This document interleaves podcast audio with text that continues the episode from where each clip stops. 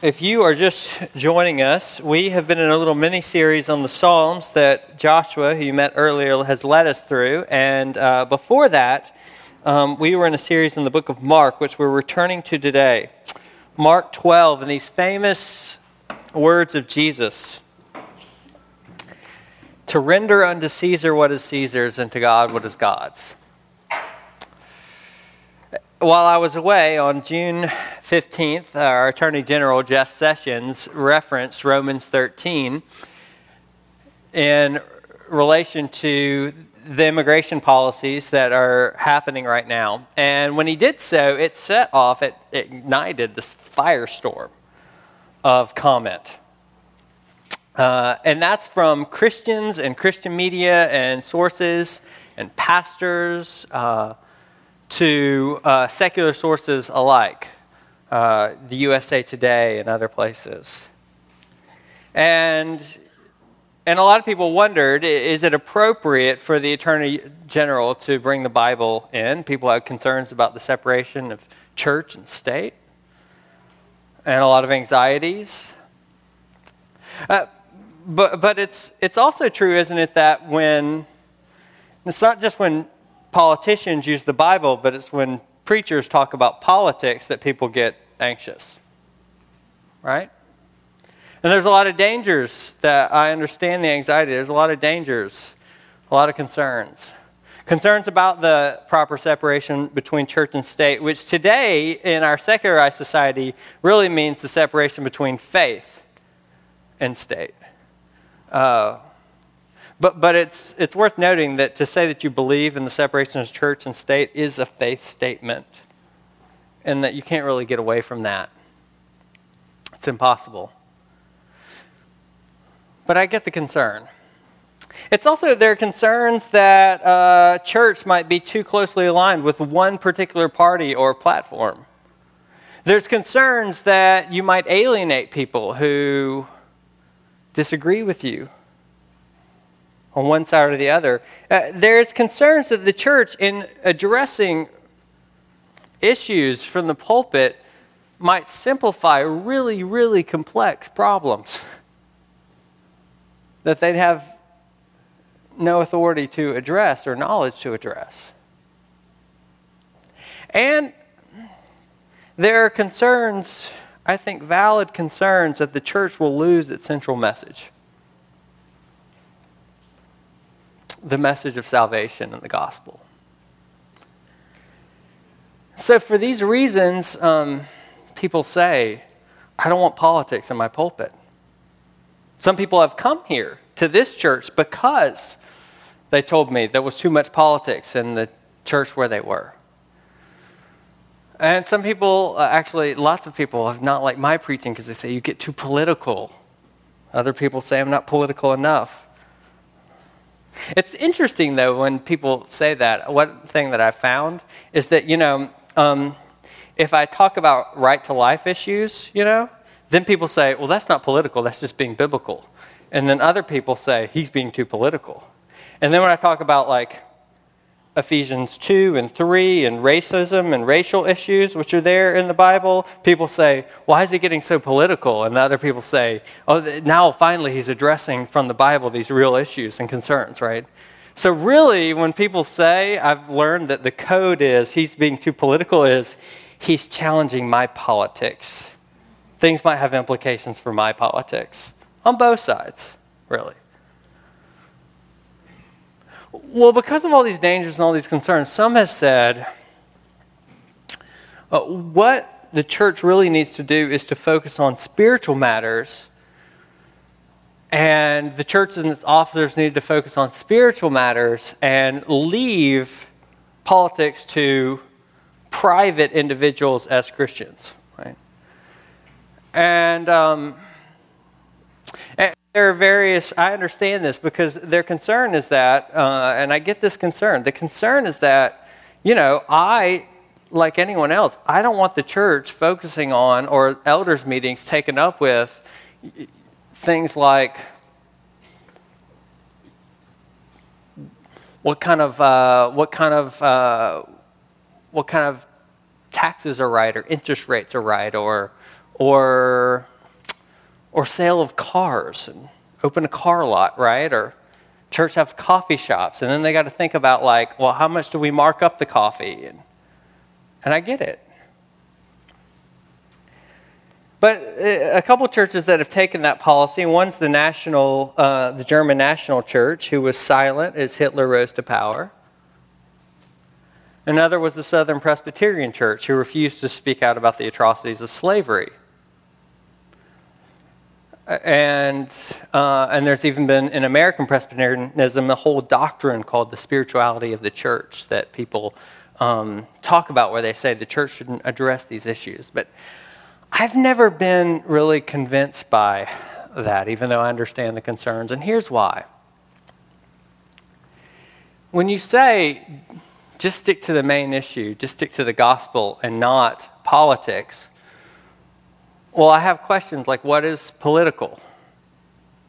And what's just the Bible, right? Like we talked about earlier. And the other question is what is the gospel? Because according to Paul in Romans 10, the gospel is that you believe in your heart that Jesus is Lord.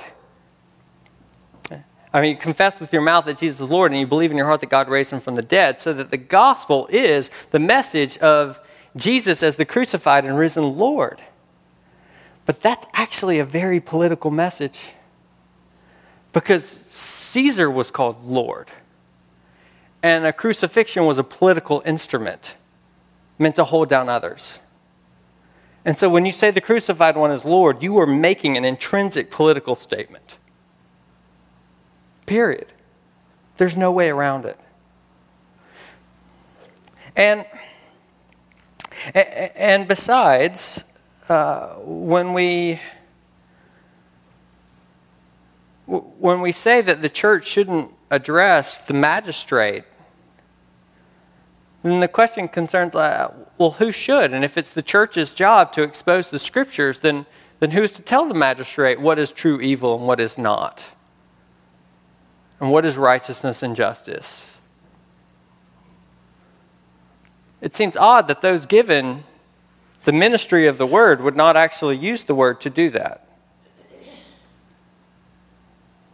And besides, in the Bible, over and over again, we see prophets speaking to kings, and not just kings in Israel, but also outside of Israel, about what constitutes true justice.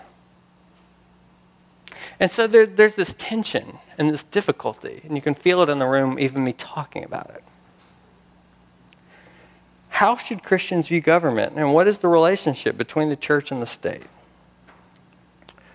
Well, that brings us to our very next passage in Mark. Mark chapter 12, verses 13 through 17.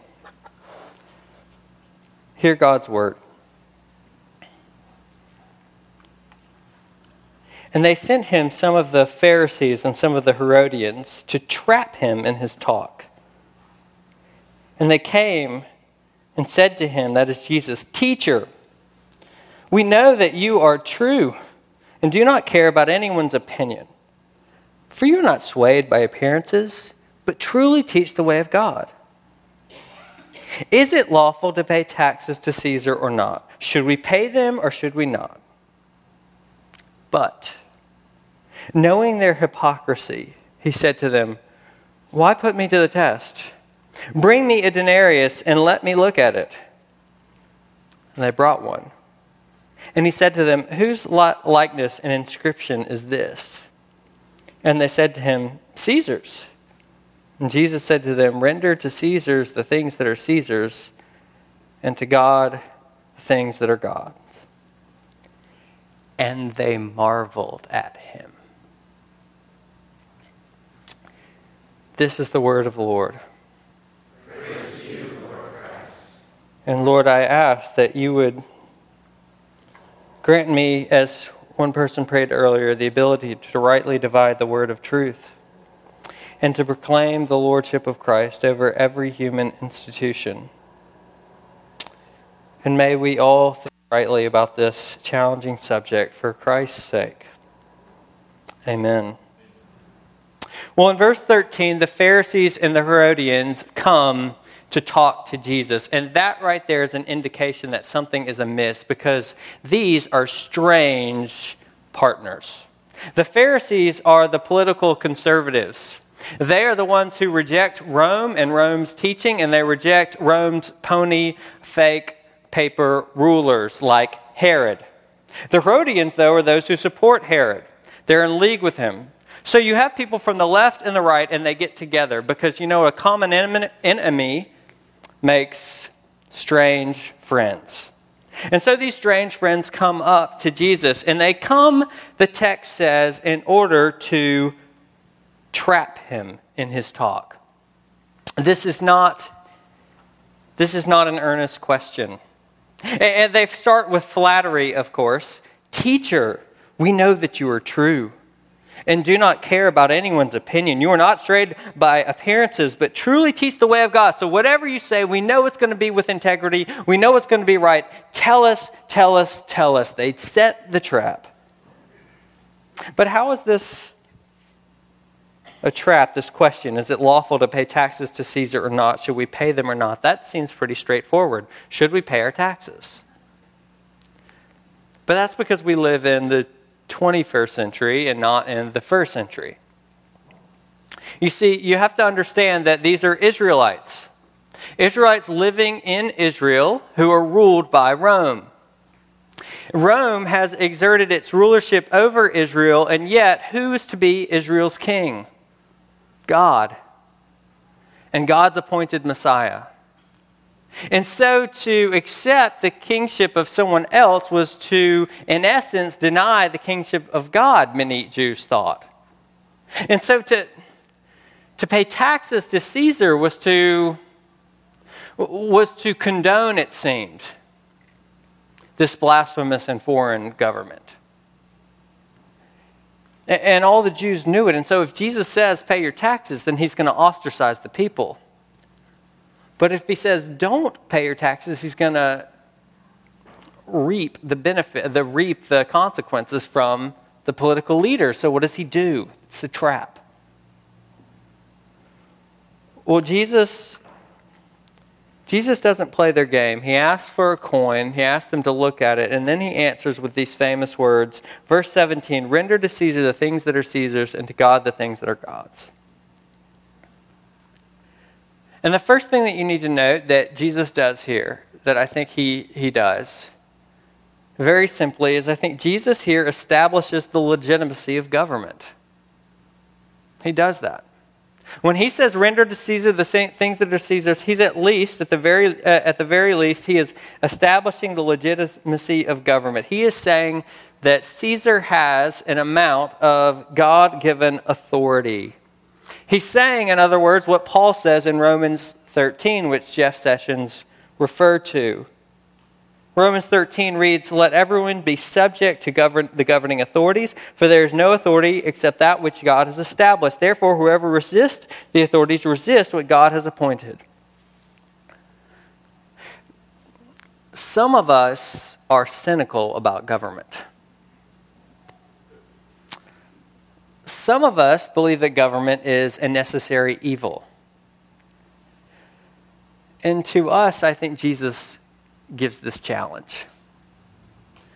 Government is actually divinely established and appointed for our good.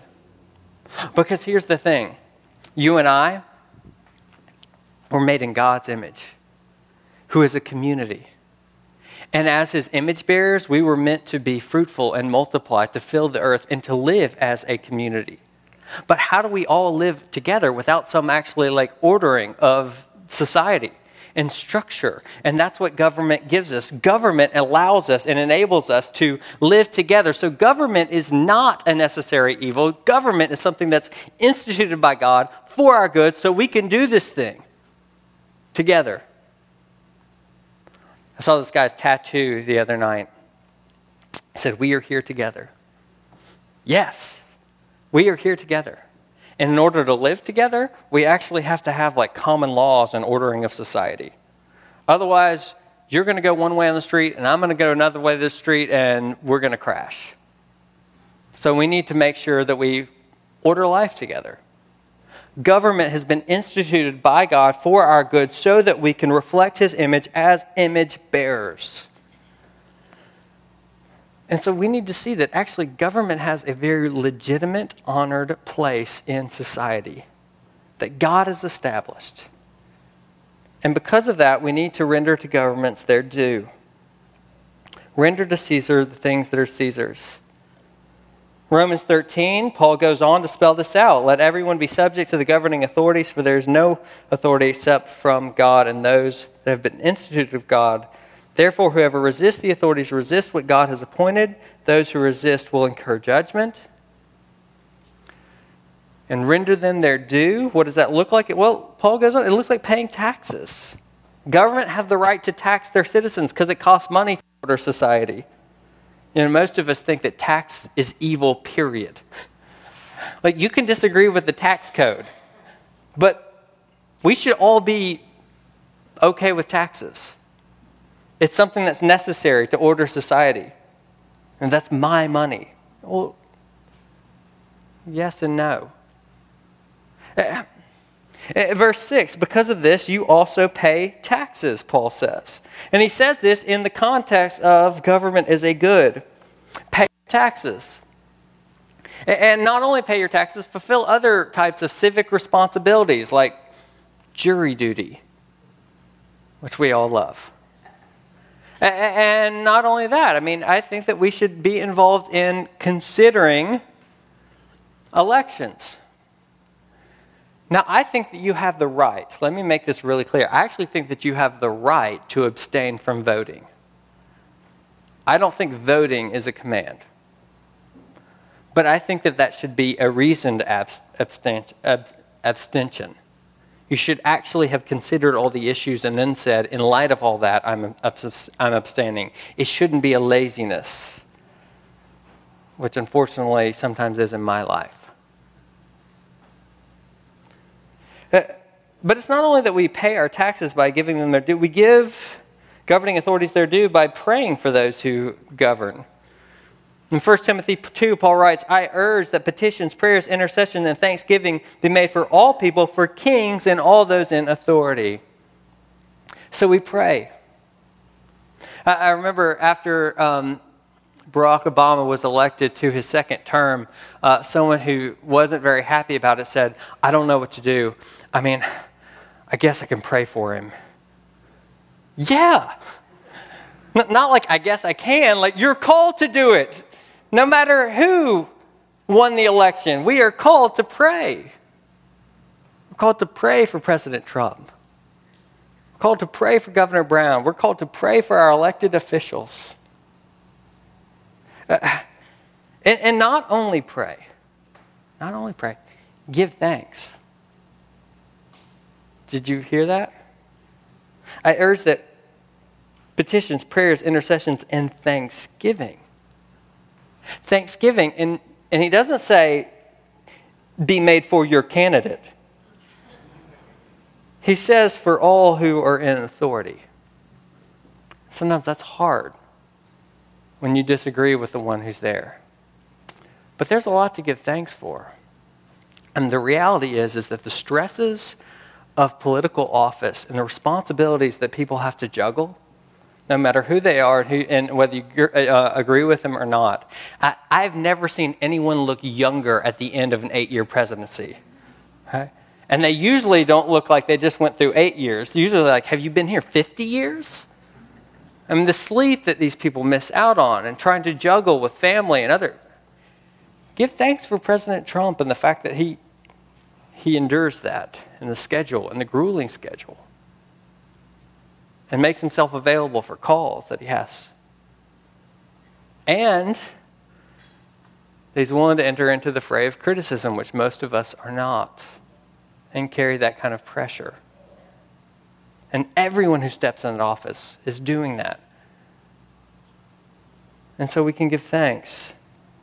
Give thanks even when you don't believe them, even when they're not your candidate. I remember, uh, I remember this kind of phrase that happened after uh, Clinton was elected the first time, and there were a lot of bumper stickers around my my evangelical Christian school, don't blame me, I voted for Bush, and not my candidate, not my president. Well, no, they are. It's your president. And it doesn't matter whether or not they're your candidate, you don't get to recuse yourself from participation. Give thanks and give honor or respect. Verse 7 of Romans 13 Give to everyone what you owe them. If you owe taxes, pay taxes. If respect, then respect. If honor, then honor. And this is difficult because we live in a society where giving honor to our leaders and authority is not even considered something that, that we should do in the least. And whether it's on political talk shows, be it MSNBC or Fox News, people are not usually so quick to give honor to the person about which they might disagree. Or whether it's, whether it's our satire, Saturday Night Live, The Daily Show, Stephen Colbert, whatever it may be. We're called to give honor. There was a there was a scene that The Crown, the series The Crown, it's about Elizabeth's reign. There's a scene um, that's based on a true story where Prime Minister Harold Macmillan uh, goes into a comedy club called The Establishment to listen to this comedian, Peter Cook, who is impersonating him. And in the midst of this impersonation, Peter Cook realizes that Harold Macmillan is there and then just goes after him in the most derogatory and lambasting kind of way. Uh, and, and, you feel it in the scene in the crown. But, um, but I think here's, here's a good test. Could we joke, poke fun, even criticize our leaders in their presence and then still feel honor and respect? Can we do it in such a way where they still feel honor and respect? I mean, we have roast, right? And there are th- such thing as a roast where you're laughing with someone. And that is showing honor and respect. Honor and respect are still entailed there. Uh, but you can also do it in a way in which honor and respect are lost. We're called to give honor and respect. Render to Caesar the things that are Caesar's. Uh, means to recognize government's legitimate role in society. But I don't think that's all it means. I think that Jesus means much more than that. Because if that's all that Jesus meant, then why in verse 17 do they marvel at him? Why were they amazed? Pay your taxes and pay your tithe.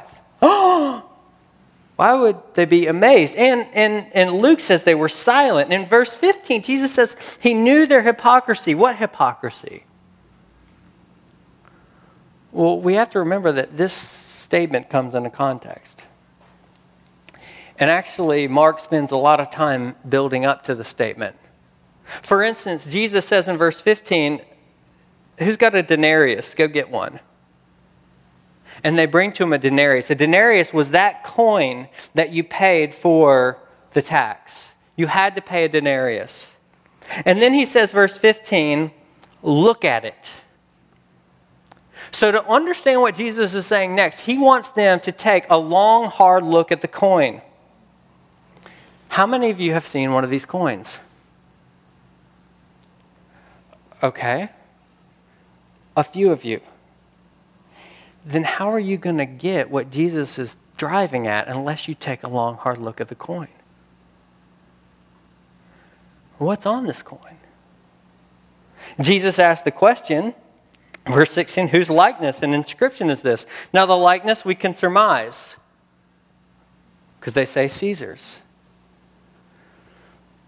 But what does the likeness look like? And what about this inscription? What does it read? Do you know what it reads? Do you know what this coin reads?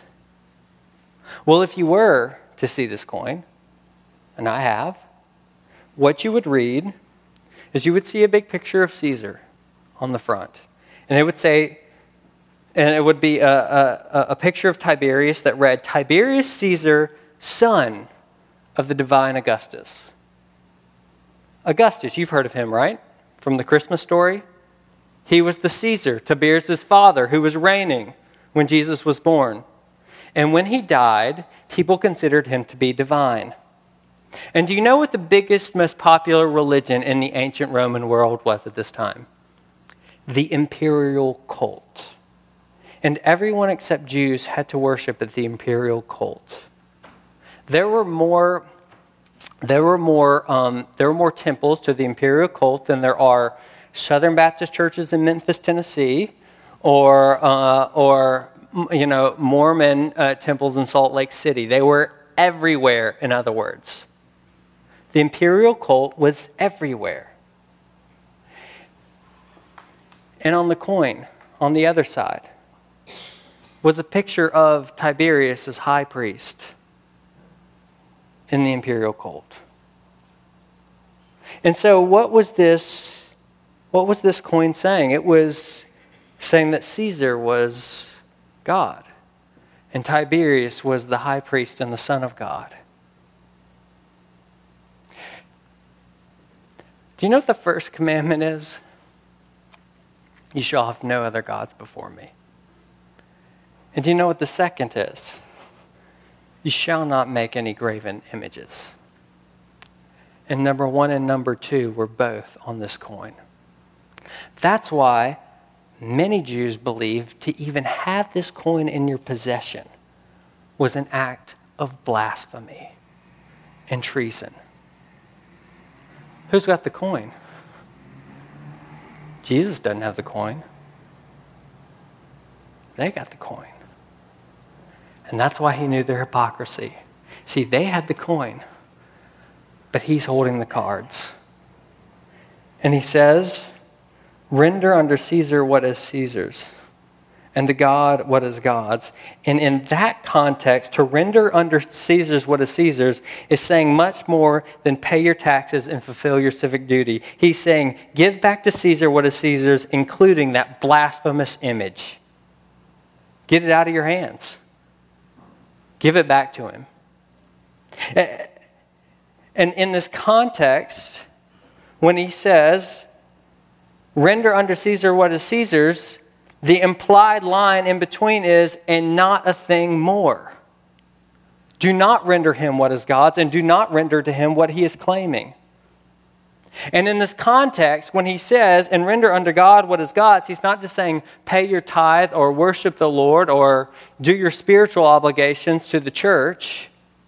No, he is alluding to Psalm 96 Ascribe to the Lord all families of the earth. Ascribe to the Lord the glory and strength. Ascribe to the Lord the glory to his name. Bring an offering and come into his courts. Worship the Lord in the splendor of his holiness. Tremble before him, all the earth. And say among the nations, say among Rome, the Lord reigns. Who reigns? Not Caesar. The Lord. This is a protest. The Lord reigns. The Lord of Caesar reigns, and he reigns all over all the earth, and he reigns over Rome, and he reigns over Caesar. And it's no coincidence that Psalm 96:5 aptly says, "The gods of the peoples are worthless idols."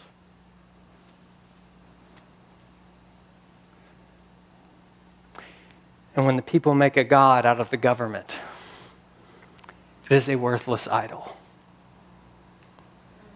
That's what Jesus is saying here. To give to God and to Him alone the honor blasphemously claimed by Caesar. And so, as one commentator put it, this is not a summons to detached piety, privatized individual spirituality, but it's a call to renounce paganism and to worship and serve the true God and no one else. And it has of implications. It's a call to refuse to attribute to the government what is rightfully claimed by God alone. The government has been established by God, and it is for our good. But governments tend and institutions tend to claim things that overreach. And they claim and they make promises that overreach. I, um, I actually, uh, whether or not I agree with all his politics or policies, I have tons of respect for President uh, uh, George W. Bush. I have tons of respect. Um, so I say that in this context. Uh, I, I, disagree with some of the major decisions he made, but I, I have tons of respect for him as a president, as a person. Um, after 9 11, which I have a tons of respect for him for 9 11, but after 9 11, uh, they erected, uh, the war on terrorism was called Operation Infinite Justice. And after Operation Infinite Justice was enacted, they quickly had figured out they had to change the name because lots of Muslim communities said, no, only Allah brings infinite justice. Well, Christians believe only Jesus brings infinite justice. And so, to his credit, George Bush changed the name. Then the administration changed the name. The, the, the administration then changed the name to Operation Enduring Freedom. But who brings enduring freedom? See, Christians believe that only Jesus brings enduring freedom. Only Jesus brings enduring peace. Only Jesus can ultimately protect you from the things that will harm you most. Only Jesus brings life and liberty and happiness and joy that's deep and forever. And yet we want to attribute to the government these things. That's why it's easy to make, especially politics and especially national politics, like everything. I got these I got these emails during the last election, and they, you know, they were urging me that I had to come to this meeting because they said this is a Flight 93 election. I was like, I have no idea what this means. And I started looking it up, and basically they were saying like, like this is the moment, and if you don't rally your people to vote for this specific candidate, the history is going to be lost. The world is going to unravel, and you have to do it, and everything depends on this. And we've put, I mean, and the, the interesting thing too is it's, it's, we've limited its politics, its national politics, and it's the executive branch. Because most of the time when we talk about praying for leaders, we don't even think about, for instance, the judicial branch. Uh, so, so this this sits at where if some people are cynical about the government and think that it can do no good, other people make the government everything and think that if we don't get out and vote, the kingdom of God is not going to come and vote this way. And, uh, and I think that we need to be careful because I think we often are in danger of attributing to Caesar what is God's. And Michael Horton, he puts it rightly when he says, It's easy for opinions and strategies, even deeply held political convictions, to morph into deified ideologies. And then he warns, he says, that unrealistic hopes typically end in disillusion and cynicism. In other words, the, those who put everything in government and think government's everything, and those who are cynical about government think it's not, they're not so far apart because usually cynicism is just disillusioned hope run its course. Where you've put too much in your idol and it failed you. And then you got cynical. But we can't and we must not, and this is a call to while we respect the governing authorities and why we see the rightly established place of government and the important place of government in society and in the world and in God's economy, we do not attribute to government what can only be attributed to God. You know what Caesar's last words were? Did you enjoy the show? You know what Jesus' last words were? It is finished. And He's the one who can make all things new. So, government has a God given place, but that place, because it is God given, is never absolute. This is a call not only to refuse to attribute to government what rightfully is claimed by God alone, it's also a call to denounce government's idolatrous claims to power, which is what Jesus is doing in this statement.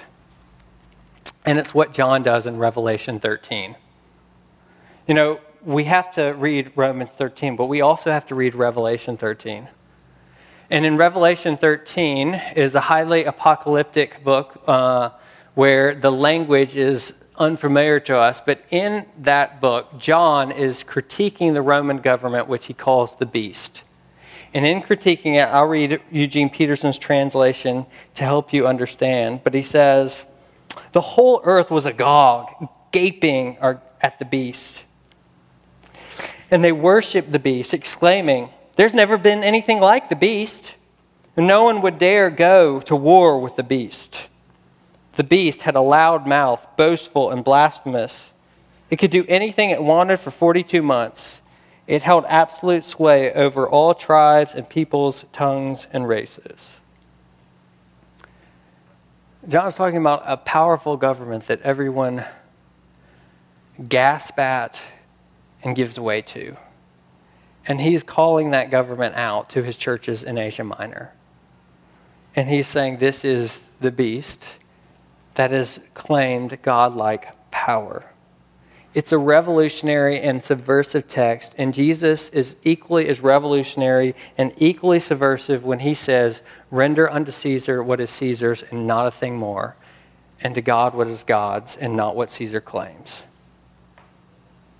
It's a Jesus' revolution. It doesn't come about by the non payment of taxes, it comes about by giving God his image back, which is an image which loves others in self sacrificial love, an image which serves others and loves others, even enemies. That's how Jesus' revolution comes about, and that's how things change. That's how the kingdom comes and his will is done. It's in total obedience to an imitation of Israel's God, who did not conquer with a sword, but with a cross, who loved his enemies and welcomed strangers. So here's the question How do we know when we should focus on Romans 13? Respecting the governing authorities and realizing that they're from God? And when should we focus on Revelation 13 and denounce the governing authorities and their idolatrous claim to power? When? Well, that's why I think this text is also a call to discernment. See, most Christians want a simple fix. They want it black and white. They want to say, no politics or politics. Vote this way or don't vote this way. This party good, this party bad. But I think that we have forgotten our call to discernment, which, according to 1 Corinthians 12:10, is a spiritual gift.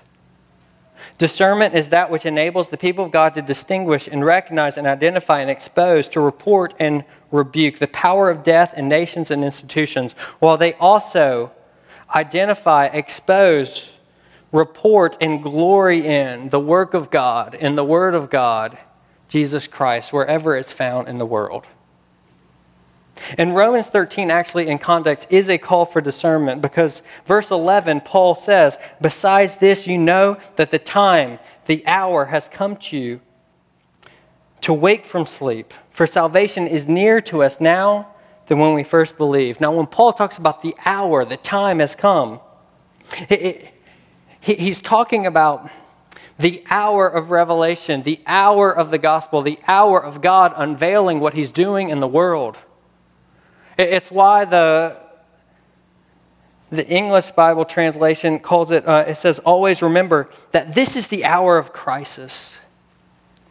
He's talking about the, in the Greek, it's, it's kairos, it's and to discern the kairos is to see through the events of the day and to perceive the activity of God through those events or the anti God powers through those events. And it's actually incumbent upon the church to discern these things. To know when, like Dietrich Bonhoeffer, you have to step up and speak out.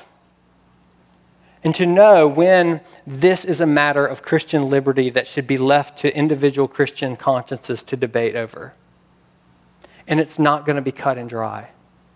It's going to happen through discerning the Spirit and using the gifts of the Spirit. And I think Jeff Sessions actually knows this.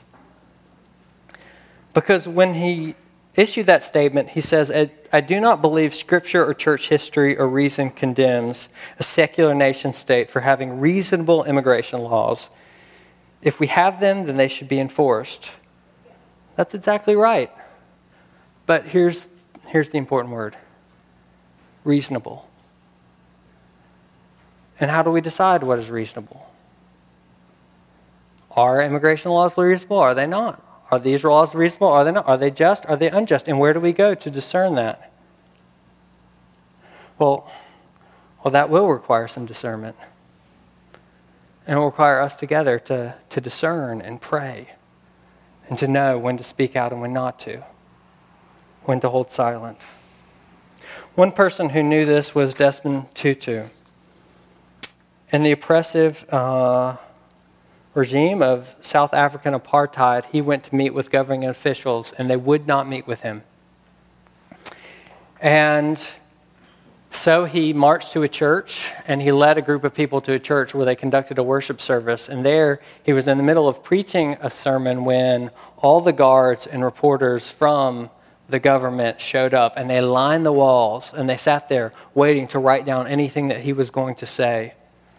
He'd just been thrown in jail and released from it days earlier. And, uh, and in the middle of the sermon, he stopped. And he looked at those reporters and he said, This, you are very powerful. And he looked at those police officers and he said, You are very powerful. And he looked at those government officials and he said, You are very powerful. But I serve a God who is greater than you. And my God will not be mocked. And everyone was quiet.